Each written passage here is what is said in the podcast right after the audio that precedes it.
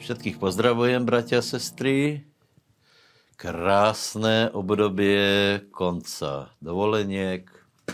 Čítajte Bibliu ďalej. Dneska si pozrieme žalm 94,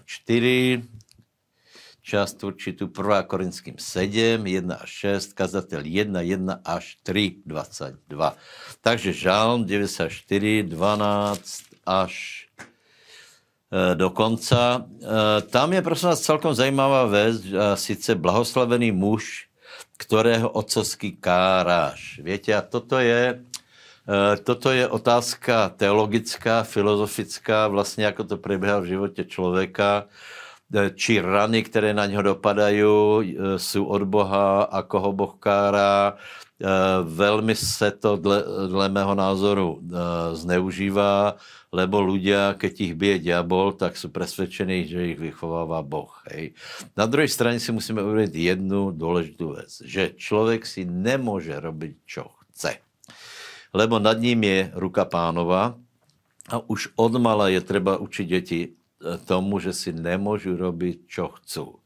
Ale že tu je karhanie náprava otcovská. Čiže není tu bitka satanova, která má za cíl zničit člověka, ponížit, zdravit a tak dále, ale je tu je tu určité karhanie a náprava. Potom žalmista hovorí o tom, že Boh je s ním aj v takých ťažkých, dumných myšlenkách, eh, keď na něho eh, eh, príde smútok, ale má nádej, že aj v tom je Boh s ním, je tam určité potešenie. Hej? To, je, to je ten žalm potom, ako ďalej pokračuje.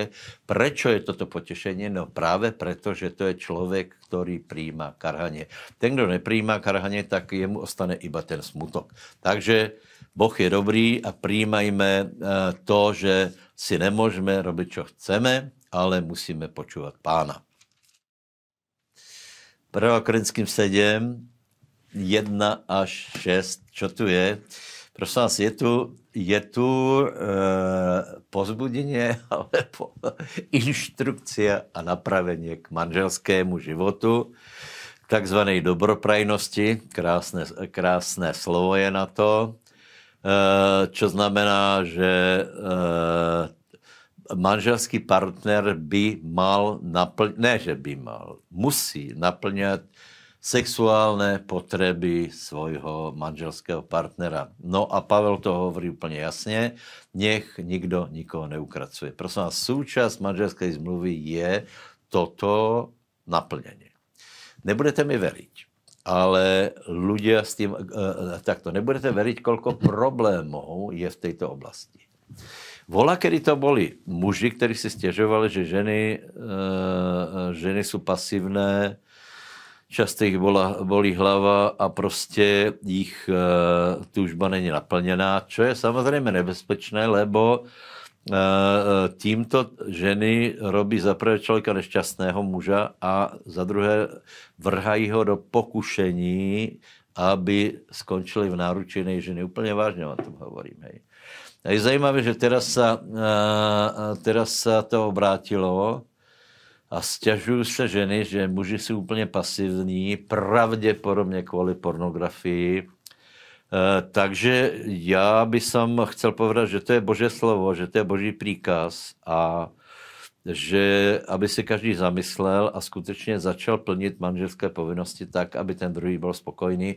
Je celkem zajímavé, že keď se o tomto káže, tak dotknuté strany jsou úplně imunní. Málo kedy se volá čo zmení a popri tom je to Bože slovo. Takže zadejte se podle toho.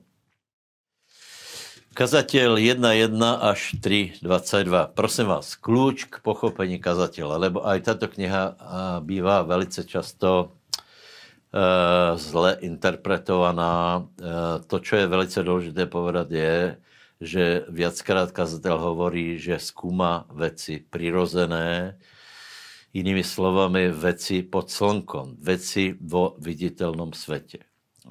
A dochází k názoru, že tomto viditelnom svete člověk nevie byť dokonale uspokojený. On to nazývá márnost, revnivost, honba po vetre a potom zkouša, potom popisuje, jako zkouša naplnit eh, tento lidský beh tak, ako by, aby bol uspokojený a nedali sa mu. Hej. Je slávnější jako ostatní. Nenaplní ho to. Je velice bohatý. Je velice múdrý. Hej. A sám hovorí, kde je veľa múdrosti, tam je veľa bolesti. Hej. Potom skúša hedonismus. Viete, že mal veľa žen, že si povoloval pri víne, že se nechal obveselovat a potom hovorí, že aj v této veselosti si člověk v srdce hovorí, na čo to je, čo to robíš, kde, kde vlastně je ten určitý smysl. A znovu opakujem, že to je vo veciach eh, pod slnkom. A teraz pozor. Eh, v Kristu se všetko mení.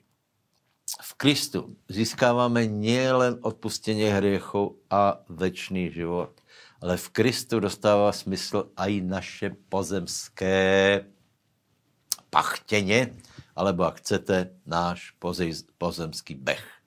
Čiže Nielen, že máme väčší život, ale my nemôžeme povedať a nemusíme povedať, ďaká Bohu, že je to márnosť, nadmárnosť, všetko je márnosť, ale môžeme hovoriť, že všetko má smysel, naše práce má smysel, náš život má smysel, lebo máme Krista, naše manželstvo má smysel, žiť pre Ježíša má smysel.